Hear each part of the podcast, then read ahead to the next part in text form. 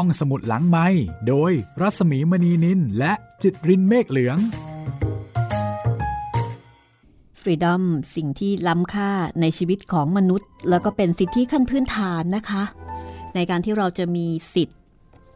เหนือตัวของเราเอง ถ้าเรามีเราก็คงไม่ค่อยจะมองเห็นคุณค่าของมันสักเท่าไหร่ แต่ถ้าเมื่อใดมีคนเอาสิ่งนี้ไปจากเรา และเป็นคนควบคุมมัน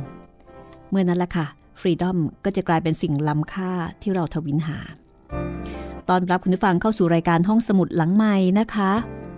วันนี้ Uncle Tom's Cabin กระท่อมน้อยของลุงทอมงานแปลของอ.สนิทวงศ์ ที่จัดพิมพ์ครั้งล่าสุด โดยสำนักพิมพ์ทับหนังสือ วรรณกรรมคลาสสิกของอเมริกานะคะ แล้วก็เป็นหนังสือที่ว่ากันว่า มีอิทธิพลทางความคิด แล้วก็เป็นจุดเริ่มต้นที่นำไปสู่สงครามกลางเมืองอันยิ่งใหญ่ของสหรัฐอเมริกา ในสมัยของประธานาธิบดีอับราฮัมลินคอนนะคะ ประธานาธิบดีคนที่ 16 นี่คือประวัติศาสตร์หน้าหนึ่งของอเมริกา ซึ่งผู้เขียน Harriet b i c h o p s t o นะคะ คุณแม่ลูก 9 ค่ะนำความรู้สึกเห็นอกเห็นใจในชะตากรรมของชีวิตทาส จากประสบการณ์ตรงและทางอ้อมที่ได้พบได้เห็นได้ยินได้ฟัง เป็นแรงบันดาลใจในการเขียนถึงความอายุติธรรมของสังคม เป็นวรรณกรรมที่มีพลังนะคะ เพราะว่าหลังจากนั้นอีก 9 ปี ผู้คนก็ลุกมาตีกัน ระหว่างฝ่ายเหนือกับฝ่ายใต้ ฝ่ายเหนือมองว่าควรจะยกเลิกระบบทาสอัน โหดร้ายทารุณ แต่ฝ่ายใต้เห็นว่าควรที่จะใช้ต่อไป วันนี้กระท่อมน้อยของลุงทอมนะคะ มาถึงตอนที่ 4 แล้วค่ะ ความเดิมตอนที่แล้วมิสเตอร์เชลบีบอกภรรยา ว่าได้ตกลงขายลุงทอม กับเด็กน้อยแฮร์รี่ ให้กับพ่อค้าทาสมิสซิสเชลบีตกใจแล้วก็เสียใจ เพราะว่าสามีทำอะไรไม่มาปรึกษาเลย แก้ไขอะไรไม่ได้แล้ว เพราะสามีบอกว่า ถ้าไม่ขายสองคนนี้ก็จะต้องถูกยึดที่ดินทุกสิ่งทุกอย่างที่มีก็จะต้องสูญเสียไปหมด ดังนั้นจึงต้องยอมขายสองคนนี้ ปรากฏว่าในขณะที่สองผัวเมียคุยกัน เอลิซาซึ่งเป็นแม่ของแฮร์รี่แอบฟังค่ะ แล้วก็ได้รับรู้เรื่องราวทั้งหมด เอลิซาวางแผนที่จะพาลูกหนีไป โดยเขียนจดหมายทิ้งเอาไว้เป็นการขอโทษให้มิสซิสเชลบี และก่อนที่จะไปเอลิซาก็ไปบอกข่าวนี้กับลุงทอมและก็ป้าโคลผู้เป็นภรรยา เพราะว่าลุงทอมเอง เป็นคนที่ถูกขายไปพร้อมกับแฮร์รี่นะคะ เอาละเรื่องราวจะเป็นอย่างไร ลุงทอมจะตกลงไปกับเอลิซาด้วยไหม จริง ๆ ก็น่าจะหนีไปด้วยกันเลยเนาะเอริซาอุตส่าห์ไปบอก แต่เรื่องราวเป็นอย่างไร ตอนที่ 4 ช่วงที่หนึ่งกระท่อมน้อยของลุงทอมค่ะ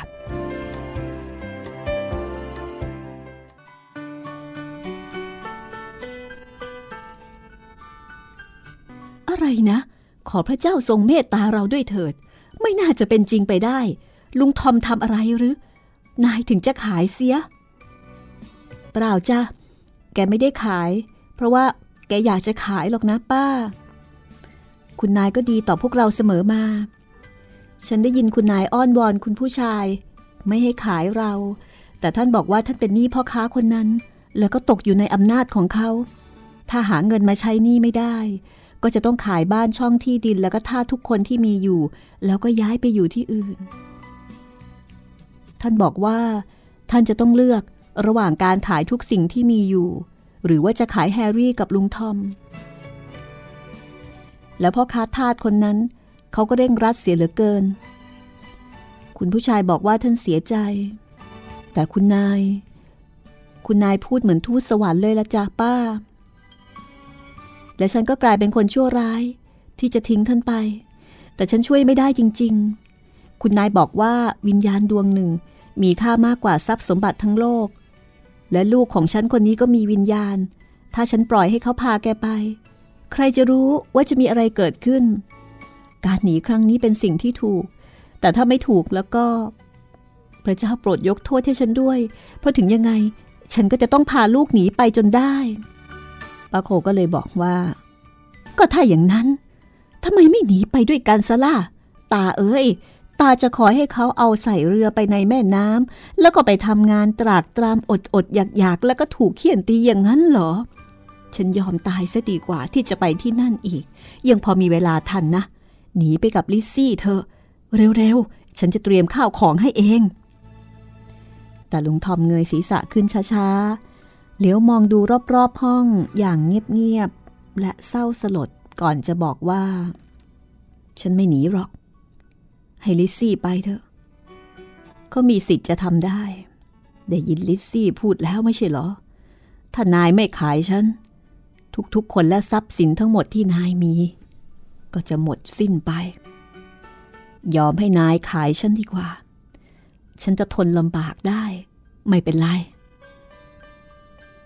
ฉันจะไม่ยอมทำลายความไว้วางใจของนาย ถ้าฉันถูกขายไปเพียงแค่คนเดียว ก็จะช่วยให้ทุกคนไม่ถูกขาย เพราะฉะนั้น ฉันยอมถูกขายสักคนเดียว ดีกว่าที่จะยอมให้ทุกคนถูกขาย และบ้านเรือนก็ต้องสูญสิ้นไป นายไม่ควรจะถูกตำหนิ ที่ทำการครั้งนี้ และนายจะระวังเลี้ยงดูแก และลูกๆที่น่าสงสารของเราเองลุงทอมพูดแล้วก็หันไปที่เตียงของลูก ซึ่งมีเด็กๆ ผมหยิกหยองนอนอยู่เต็ม แล้วก็ร้องไห้สะอึกสะอื้น ลุงทอมเอนหลังพิงพนักเก้าอี้ ยกมือปิดหน้า ร้องไห้สะอึกสะอื้น จนเก้าอี้สั่นไปทั้งตัว ลุงทอมจ๋าฉันเพิ่งจะพบสามีฉันเมื่อบ่ายนี้เองนะ แล้วก็ไม่ทราบเลยว่าจะเกิดเหตุร้ายแบบนี้ เขาบอกฉันว่าเขาจะหนีไป เพราะว่าทนความลำบากไม่ไหว ช่วยส่งข่าวไปถึงเขาด้วยนะจ๊ะ ช่วยบอกเขาด้วยว่าฉันหนีไปยังไง และทำไมฉันถึงไป แล้วก็บอกเขาว่า ฉันจะพยายามหาแคนาดาให้พบ ส่งความรักของฉันให้ยอชด้วย และส่งข่าวถึงเขา ถ้าหากฉันจะไม่พบเขาอีก เอริซาหันไป หันหลังให้สามีภรรยาผู้ชราครู่หนึ่ง ก่อนจะบอกว่า แล้วก็บอกยอชให้พยายามทำตัวให้ดีที่สุด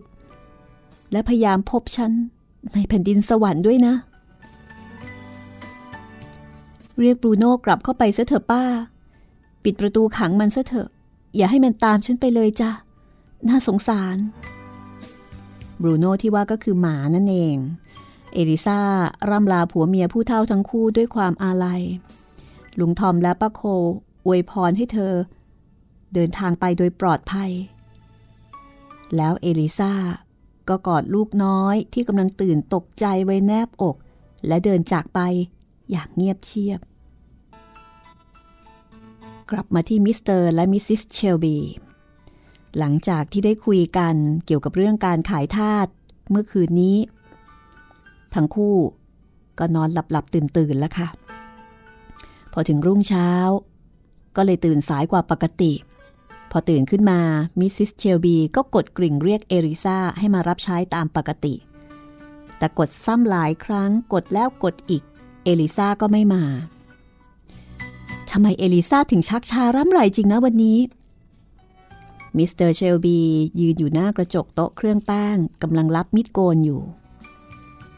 ทันใดนั้นก็มีเด็กชายผิวดำคนหนึ่งถือชามใส่น้ำสำหรับโกนหนวดเข้ามาในห้อง มิสซิสเชลบีก็เลยสั่งทาสคนนั้นบอกว่า ให้ไปดูเอลิซาที่ห้องที ว่าทำไมถึงยังไม่มา ทาสคนนี้ชื่อว่าแอนดี้ในไม่ช้า แอนดี้ก็กลับมาด้วยดวงตาที่เบิกกว้าง แสดงถึงความประหลาดใจ คุณนายครับดึงชักตู้เสื้อผ้าเอลิซาเปิดหมด ข้าวของก็กระจุยกระจาย ผมเชื่อว่าเขาหนีไปแล้วล่ะครับ ถ้าเช่นนั้น แสดงว่าเอลิซาสงสัย แล้วก็หนีไปแล้ว ขอบคุณพระเจ้า นึกแล้วไม่ผิด ว่าเด็กนั้นต้องหนี พุทโธ่ๆถ้าเอลิซาหนีไปจริง ๆ ฉันก็คงจะลำบากไม่ใช่น้อย ฮาเล่เห็นว่าฉันคงไม่เต็มใจจะขายลูกของเอลิซาแล้วคงจะคิดว่าฉันหาทางให้หล่อนเนี่ย พาลูกหลบหนีไป เรื่องนี้มันเกี่ยวกับเกียรติยศของฉันเลยทีเดียวนะ แล้วมิสเตอร์เชลบีก็ออกจากห้องไปโดยเร็ว ประมาณ 15 นาทีก็มีเสียงวิ่งควักไขว่มีเสียงปิดเปิดประตู คนคนเดียวที่จะสามารถให้ความกระจ่างในเรื่องนี้ได้ก็คือป้าโค แม่ครัวประจำบ้าน วันนี้ป้าโคซึ่งปกติเคยยิ้มแย้มแจ่มใส ตอนนี้ป้าโคมีหน้าที่เศร้าหมองทำอาหารเช้าอย่างเงียบๆและในไม่ช้า ก็มีเด็กสนๆ 12 คน พากันมานั่งอยู่บนลูกกรงระเบียง เหมือนกับฝูงกาจับอยู่บนต้นไม้ ต่างคนต่างก็คอยดูฮาเล่จะแสดงกิริยาท่าทางอย่างไรบ้าง เมื่อมาถึงและทราบเรื่องร้ายแรงที่เกิดขึ้น คืออยากรู้ว่าพ่อคาทาสเนี่ยจะมีท่าทีอย่างไรเมื่อรู้ว่า เอลิซาพาแฮร์รี่หนีไปแล้ว และในไม่ช้าค่ะ พอขาทาที่ชื่อว่าฮาเล่ก็มาถึง เขาสวมรองเท้าสูงติดสเปอร์ พวกทาสได้พากันแจ้งข่าวร้ายให้เขาทราบ ฮาเล่สบดพร้อมกับกวัดแกว่งแส้ที่ถืออยู่ไปมาทำให้เด็กๆเหล่านั้นต้องคอยหลบหนีกันอย่างชุลมุน เด็กซุกซนทั้ง 12 คน พากันวิ่งล้มลงที่กองหญ้าแห้งใต้ระเบียง แล้วก็หัวเราะคิกคัก ส่งเสียงเอ็ดตะโรด้วยความพอใจ มิสเตอร์ฮาเล่ก็พึมพำด่าเด็กทาสเหล่านี้ด้วยความโกรธแค้นไอ้เด็กผีนรกมันล้อข้าหรือ เดี๋ยวจะจับเฆี่ยนซะให้ตายเทียวจ้างก็เฆี่ยนไม่ได้ พวกข้ามีตีนก็วิ่งหนีแกน่ะสิ แอนดี้พูดแล้วก็โบกไม้โบกมือ ทำท่าบุยใบล้อเลียนฮาเล่ขณะที่ชายผู้นั้นหันหลังให้ คุณเชลบี เรื่องที่ทาสผู้หญิงของคุณพาลูกชายหลบหนีไป ผมออกจะสงสัยซะแล้วนะ ว่าจริง ๆ มันมีอะไรอยู่หลังฉากหลบซ่อนกันแน่ คุณฮาเล่ครับ ภรรยาผมอยู่ที่นี่ด้วยนะครับ จะพูดจะจาอะไรแล้วก็ขอให้ระวังสักหน่อย ขอโทษเถอะครับคุณนาย แต่ขอถามหน่อยเถอะ ว่าข่าวนี้เป็นความจริงหรือเปล่าฮาเล่โค้งกายคำนับ แล้วก็ขมวดคิ้วอย่างไม่พอใจ ถ้าคุณต้องการจะสนทนากับผมแล้วก็ คุณก็น่าจะสุภาพมากกว่านี้นะ แอนดี้ รับหมวกแล้วก็แส้ม้าของคุณฮาเล่ไปซะ แล้วก็เชิญนั่ง ผมเสียใจที่จะต้องบอกคุณว่า ผู้หญิงคนนั้น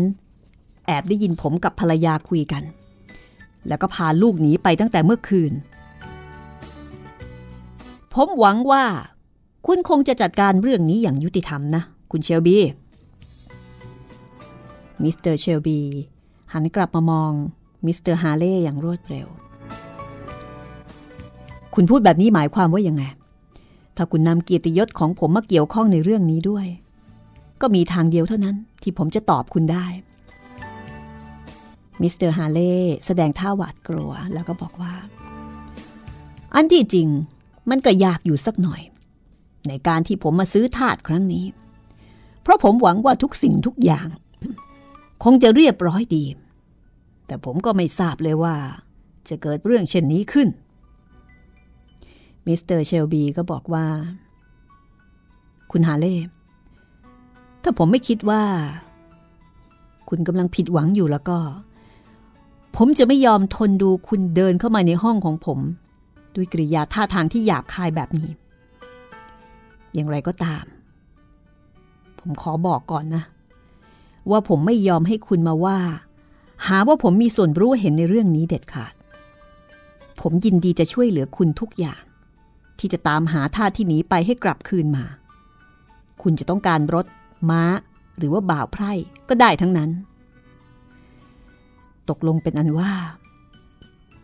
คุณควรจะทำใจเย็นๆเอาไว้ดีกว่า แล้วก็รับประทานอาหารเช้ากับผม เราจะได้คุยกันปรึกษากัน ว่าควรจะทำยังไงกันต่อไปมิสซิสเชลบีผู้เป็นภรรยาลุกขึ้นยืน แล้วก็บอกว่าเธอมีธุระ อยู่รับประทานอาหารด้วยไม่ได้ แล้วก็สั่งให้ทาสนิโกรเลือดผสมคนหนึ่ง มาคอยรับใช้ระหว่างที่สามีกับมิสเตอร์ฮาเล่รับประทานอาหาร ดูภรรยาคุณจะไม่ค่อยชอบหน้าผมซะเลยนะครับ คุณเชลบี้ผมไม่เคยได้ยินใครที่พูดจาก้าวร้าวถึงภรรยาผมเหมือนคุณนะคุณฮาเล่เอ่อขอโทษหน่อยสิครับ ผมแค่พูดเล่นเท่านั้นเอง แต่บางทีการพูดเล่น มันก็ไม่น่าฟังนะ เอาเป็นว่าเราอย่าเถียงกันเรื่องนี้ให้มันมากเรื่องนักเลยครับ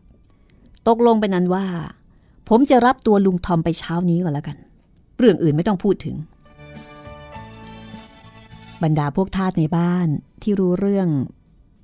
มิสเตอร์เชลบีขายลุงทอมให้กับฮาเล่พ่อคาทาสทุกคนประหลาดใจ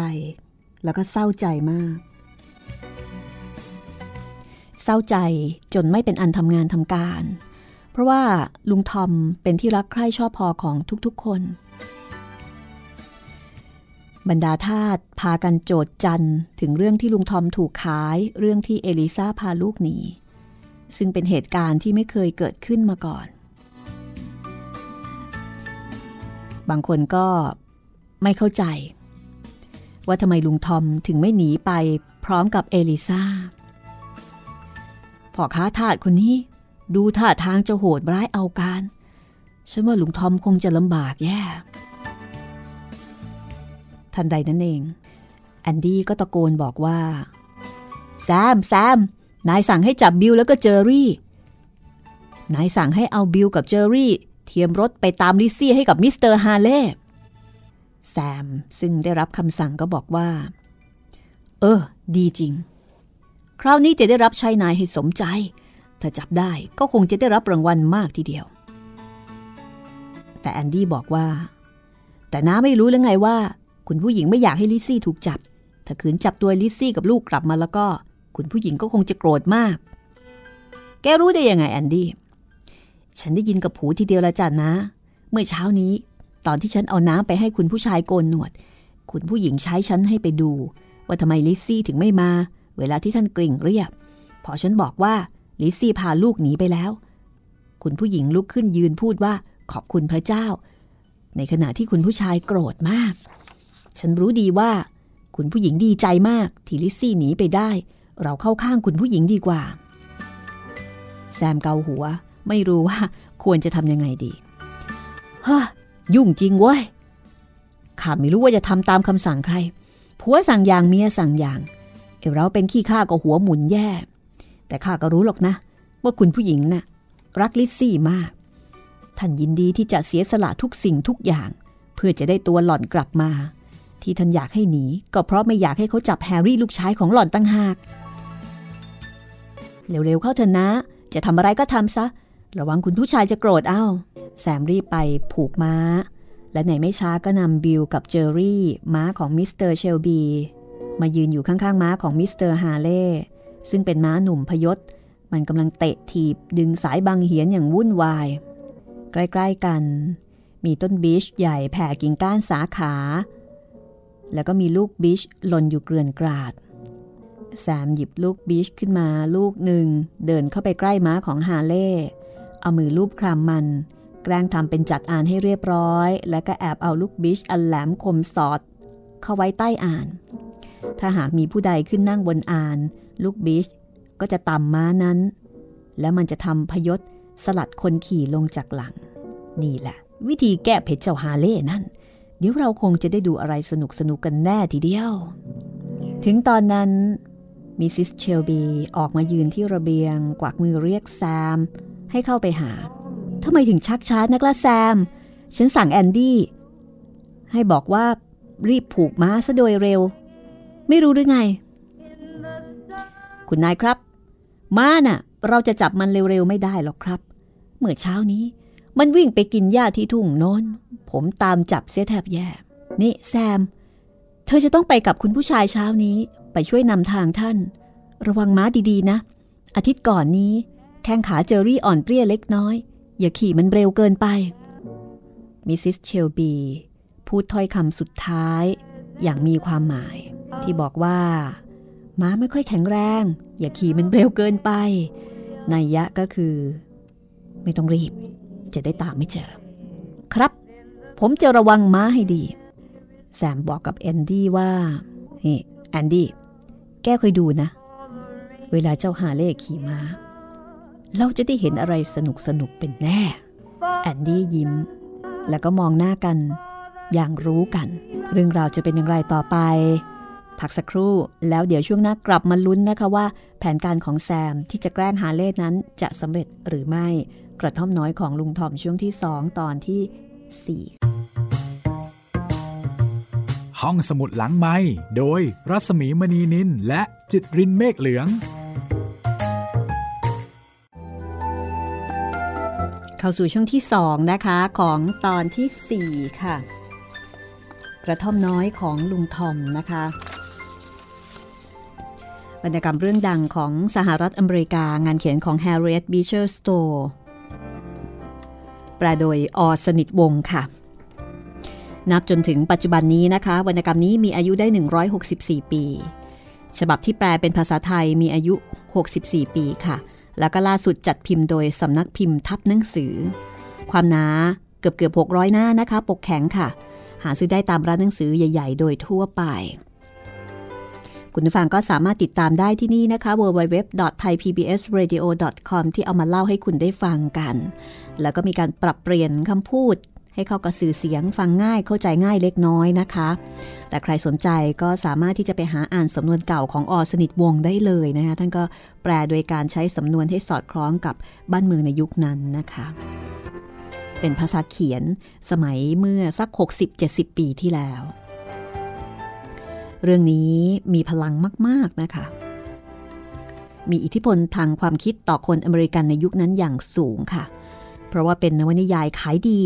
ที่เป็นบรองก็แค่คัมภีร์ไบเบิล หมายถึงในช่วงศตวรรษที่ 19 เนี่ยขายดีมาก ๆ แล้วก็สะท้อนให้เห็นถึงชีวิตที่น่าสงสารของบรรดาทาสผิวดำที่ไม่รู้ว่าใครไปกำหนด ว่าเขาจะต้องเป็นทาสแล้วก็ถูกขายถูกกระทำเราก็เป็นสิ่งของที่ไม่มีชีวิตจิตใจ เอาละค่ะ ตอนนี้คุณผู้ฟังคงจะรอลุ้นนะคะว่า แซมที่แกล้งเอาผลไม้ ไปวางไว้ใต้อ่านม้า แล้วก็กล่าวว่าถ้ามีคนขึ้นไปนั่ง ผลไม้นั้นด้านแหลมเนี่ยมันจะแทงไปที่ตัวม้า แล้วม้าก็จะทำพยศสลัดคนขี่ให้ลงมาจากหลัง อันนี้เป็นม้าของมิสเตอร์ฮาเล่นะคะ ก็คือจะแกล้งหล่ะจะแกล้งได้สำเร็จไหม และจะเกิดอะไรขึ้น เอาละติดตามได้เลยนะคะ Uncle Tom's Cabin กระท่อมน้อยของลุงทอม ช่วงที่สองของตอนที่ 4 ค่ะ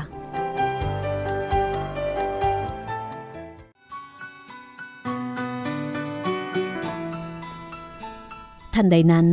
มิสเตอร์ฮาเล่ก็เดินออกมาที่ระเบียง มิสเตอร์ฮาเล่ตอนนี้อารมณ์ดีขึ้นเล็กน้อยนะคะ หลังจากที่ได้รับประทานอาหารเช้า ได้ดื่มกาแฟ แหมก็รู้สึกสบายอกสบายใจขึ้น สดชื่นขึ้น เตรียมม้าเสร็จเรียบร้อยแล้วหรือ เราจะต้องรีบไปกันเดี๋ยวนี้แหละนะ แซมกับแอนดี้จูงม้ามา มิสเตอร์ฮาเล่ขึ้นนั่งบนหลังม้า ทีนี้เมื่อมีน้ำหนักคนมากดทับลงไปบนอาน ลูกบีชแหลมที่แซมซ่อนเอาไว้ใต้อาน ก็ตำหลังม้าจนกระทั่งมันเจ็บใช่ไหมมันก็กระโดดแล้วก็สะบัดร่างของฮาเล่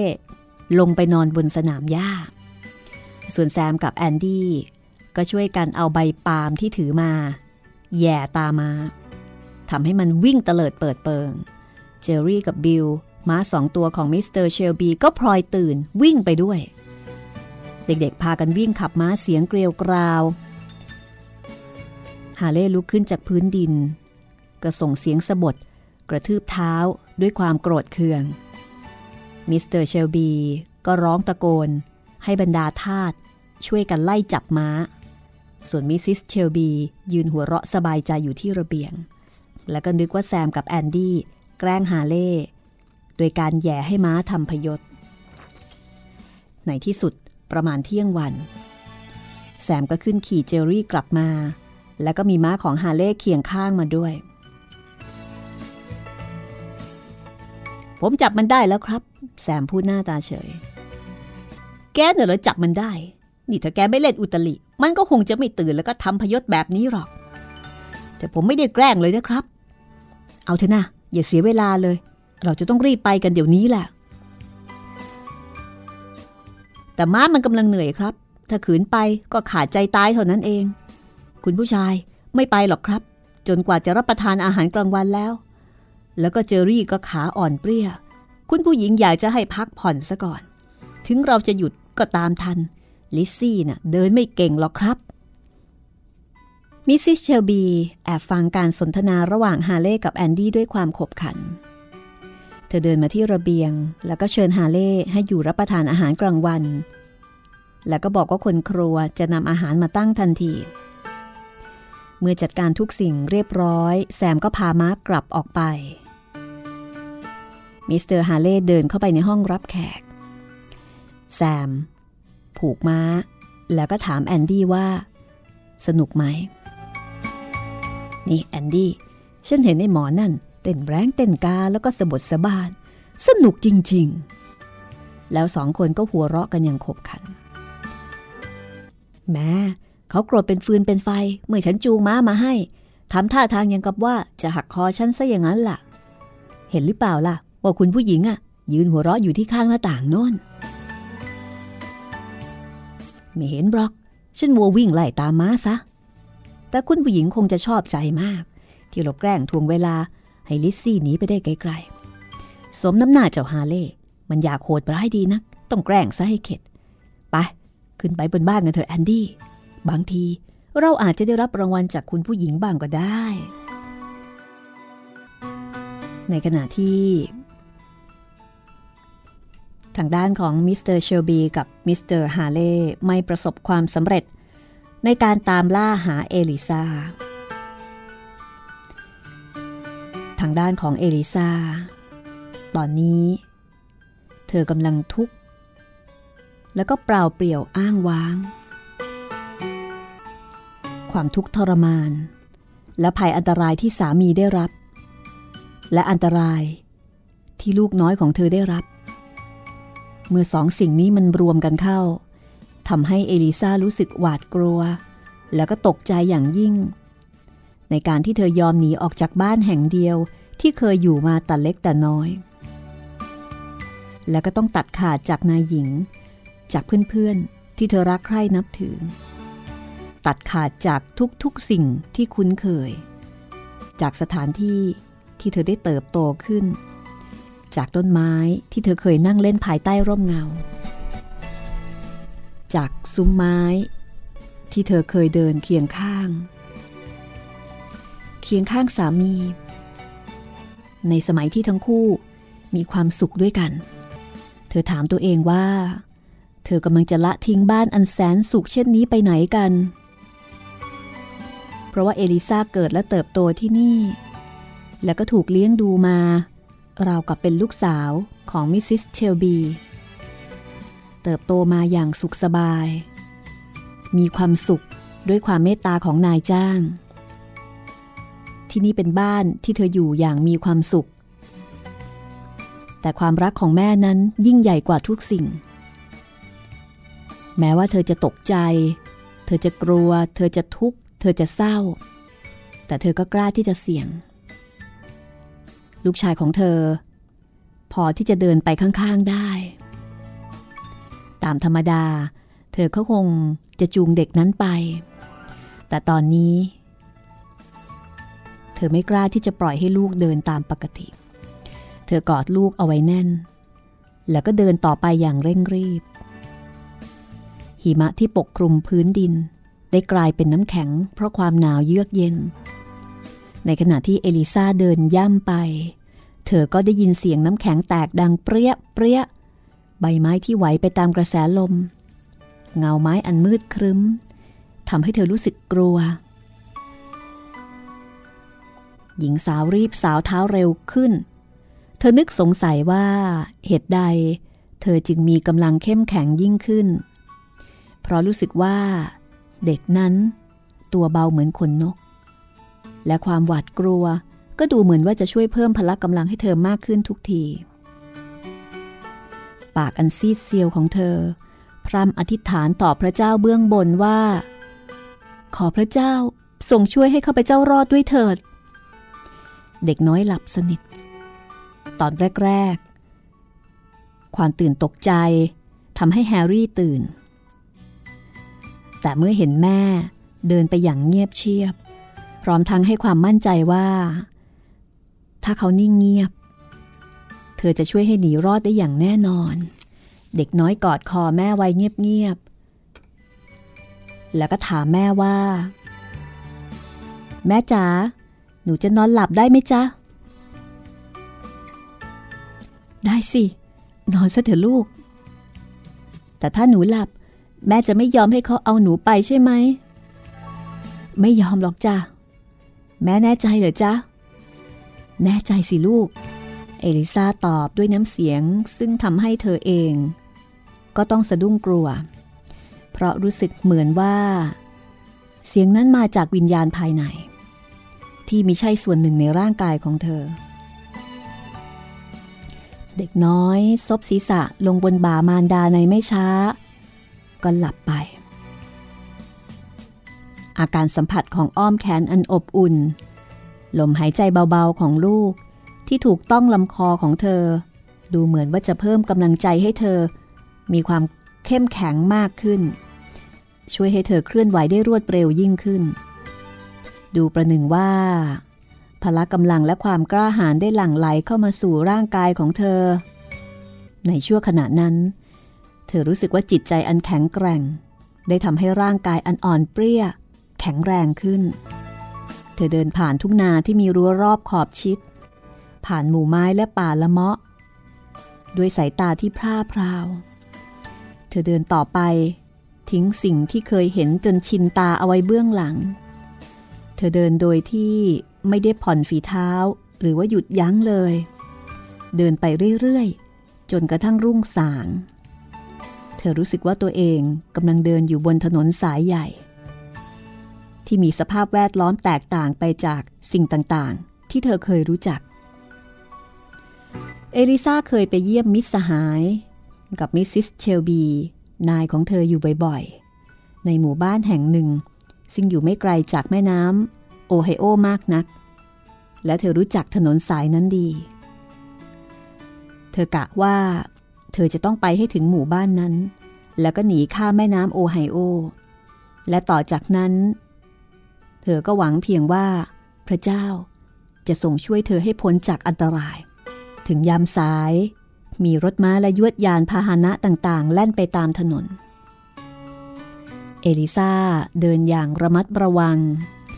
กลัวว่า ความรีบร้อนและความตื่นเต้นของเธอ จะทำให้เกิดพิรุษทำให้คนอื่นสงสัย เธอวางลูกลงกับพื้น จัดแจงเสื้อแสงแล้วก็หมวกให้เรียบร้อย แล้วก็เดินต่อไป แล้วก็ใช้ขนมกับลูกแอปเปิลซึ่งห่อติดมาด้วยเป็นเครื่องล่อให้เด็กเดินเร็วยิ่งขึ้น โดยกลิ้งแอปเปิลไปข้างหน้า 2-3 หลา แล้วก็ให้ลูกวิ่งไปเก็บโดยเร็ว โดยวิธีนี้สองคนแม่ลูกจึงเดินไปได้เป็นระยะทางไกล เดินไปได้อีกครู่หนึ่งก็ถึงป่าละเมาะที่มีลำธารใสสะอาดไหลผ่าน หนูน้อยแฮร์รี่บ่นว่าหิวน้ำ เอลิซาก็อุ้มเด็กข้ามรัว้ว แล้วก็นั่งบางก้อนหินใหญ่ เพื่อไม่ให้คนที่เดินไปมามองเห็น แล้วก็เอาอาหารเช้าที่ติดมา ให้ลูกกิน แฮร์รี่ประหลาดใจ ที่ไม่เห็นแม่กินอะไร เด็กน้อยพยายามที่จะบิขนมชิ้นเล็กๆ ใส่ปากแม่ แต่แม่ก็รู้สึกว่าคอหอยมันช่างตีบตัน จนกลืนอะไรไม่ลง แฮร์รี่ลูกรัก แม่ยังกินอะไรไม่ได้หรอกลูก จนกว่าหนูจะปลอดภัย เราจะต้องเดินต่อไป จนกว่าจะถึงแม่น้ำ และเธอก็กลับขึ้นไปเดินบนถนนอีก พยายามระงับอาการตื่นเต้น แล้วก็เดินต่อไปตามปกติ เธออยู่ห่างจากย่านที่มีคนรู้จักหลายไมล์ถ้าหากเผอิญจะพบใครที่รู้จัก เอลิซาก็จะคิดซะว่า ความโอบอ้อมอารีของครอบครัวเชลบี ซึ่งเป็นที่ทราบกันโดยทั่วๆไป คงจะช่วยไม่ให้ใครสงสัย ว่าเธอหนีเจ้านายมา และด้วยการที่เธอมีผิวพรรณขาวสะอาด จนไม่มีใครทราบว่าเป็นชาตินิโกร และลูกชาย ก็มีผิวขาวด้วย เพราะเป็นลูกครึ่ง เธอจึงผ่านไปได้ โดยไม่มีใครสงสัย พอถึงบ่าย เธอก็หยุดพักที่บ้านนา แห่งหนึ่ง แล้วก็ซื้ออาหารให้ตัวเองแล้วก็ลูกกิน เมื่อเดินไปไกลยิ่งขึ้น อันตรายก็น้อยลง เอลิซารู้สึกผ่อนคลาย แล้วก็รู้สึกเหน็ดเหนื่อย อิดโรย แล้วก็หิวกระหาย เธอบอกผู้หญิงที่ขายอาหารว่ากำลังจะเดินทางไปเยี่ยมเพื่อน ก่อนพระอาทิตย์ตกหนึ่งชั่วโมง เอลิซาเดินเข้าหมู่บ้านที่ริมฝั่งน้ำโอไฮโอ รู้สึกเหนื่อย แล้วก็เจ็บเท้า แต่ด้วยจิตใจอันเข้มแข็ง เธอชำเลืองตาดูแม่น้ำเป็นสิ่งแรก แม่น้ำนั้น เปรียบประดุด แม่น้ำยาระเดน ซึ่งไหลอยู่ระหว่างเธอ กับแผ่นดินแห่งเสรีภาพทางฝั่งโน้น ในเวลานั้นเป็นต้นฤดูใบไม้ผลิน้ำในแม่น้ำไหลเจิง มีน้ำแข็งก้อนใหญ่ ๆลอยไปมาในกระแสน้ำเชี่ยว พื้นแผ่นดินยื่นล้ำออกมาในแม่น้ำและบนฝั่งบางตอนก็มีน้ำแข็งจับเป็นก้อนแข็ง ธอยืนดูอยู่ครู่หนึ่ง ก็รู้โดยทันทีว่า เรือโดยสารที่เคยแล่นไปมาตอนนี้ไม่สามารถจะแล่นได้ตามปกติ เธอจึงหันไปถาม หญิงที่เป็นเจ้าของร้านขายสุราริมน้ำซึ่งกำลังเตรียมอาหารมื้อเย็นอย่างวุ่นวาย มีอะไรหรือจ๊ะ เอ่อมีเรือรับจ้างที่จะพาคนโดยสารไปส่งฝั่งโน้นบ้างไหมจ๊ะ ไม่มีหรอก เรือหยุดเดินซะแล้ว เอลิซารู้สึกผิดหวัง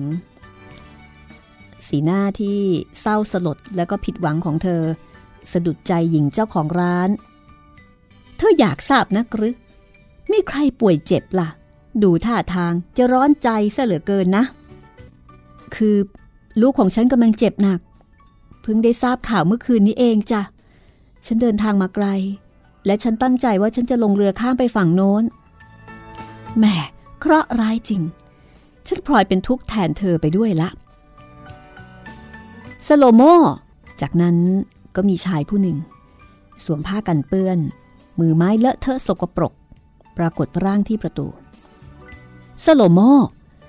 คืนนี้ผู้ชายที่จะขนของข้ามแม่น้ำจะมานี่อีกไม่ใช่หรอ ถ้าเขาจะข้ามไปแล้วก็ ให้เขารับแม่คนนี้กับลูกไปด้วยกันแล้วกันนะซาโลโมก็บอกว่า ผู้ชายคนนั้นเนี่ยจะลองข้ามดู ถ้าสามารถจะข้ามไปได้โดยที่ไม่มีอันตรายเอาละค่ำๆผู้ชายคนนั้นถึงจะมารับประทานอาหารเย็นที่นี่ เธอรออยู่ก่อนนะแหมลูกของเธอนี่น่ารักจริง หญิงคนนี้พูดพลางหยิบขนม ส่งให้พ่อหนูก้อนหนึ่งแต่ว่าแฮร์รี่ร้องไห้ด้วยความเหน็ดเหนื่อย น่าสงสาร แกไม่เคยเดินไกลแบบนี้มาก่อนนะจ๊ะ แล้ววันนี้ฉันก็เร่งให้แกเดินเร็วๆด้วย เอาล่ะเข้ามาในห้องนี้ก่อนเถอะ หญิงเจ้าของร้าน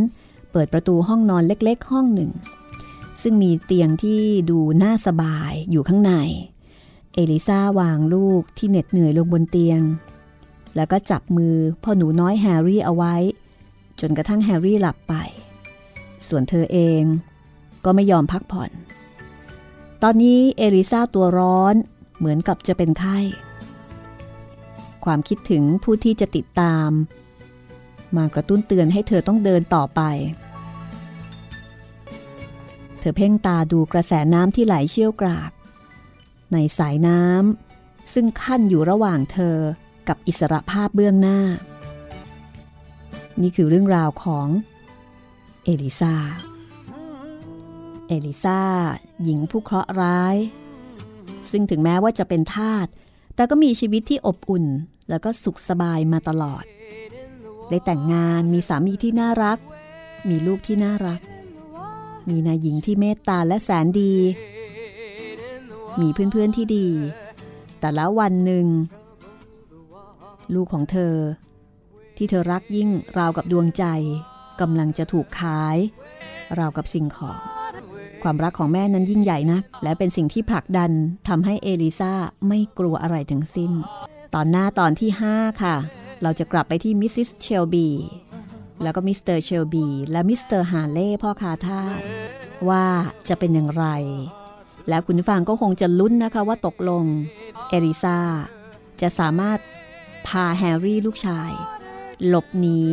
พ้นมือ ของมิสเตอร์ฮาเล่ได้สำเร็จหรือไม่ ตอนหน้าฟังกันต่อนะคะกับตอนที่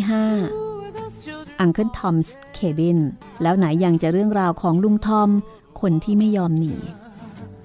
คนที่ยินดีที่จะถูกขายเพื่อช่วยเหลือนายของตัวเองและช่วยเหลือทุกๆ คนในบ้าน นี่คือกระท่อมน้อยของลุงทอมงานเขียนของ Harriet Beecher Stowe แปลโดยออสนิทวงสำนักพิมพ์ทับหนังสือ นวนิยายขายดีในศตวรรษที่ 9 ที่มียอดขายเป็นรองเพียงแค่คัมภีร์ไบเบิล และคนเขียนเรื่องนี้ ก็เป็นคนที่อดีตประธานาธิบดีอับราฮัมลินคอล์นเคยบอกว่าเธอนี่เอง ผู้หญิงตัวเล็กๆ ที่เป็นจุดเริ่มต้นของมหาสงครามนี่คือวรรณกรรมที่มีพลังอย่างที่ไม่มีใครเคยคาดถึง ในขณะที่อเมริกากำลังจะมีประธานาธิบดีคนที่ 45 จะมีลุงทรัมป์เรามารู้จักกับลุงทอมกันดีกว่านะคะ เอาละค่ะ เจอกันตอนหน้า กระท่อมน้อยของลุงทอม ที่นี่ www.thaipbsradio.com สวัสดีค่ะ ห้องสมุดหลังไม้โดยรัสมีมณีนินและจิตรินเมฆเหลือง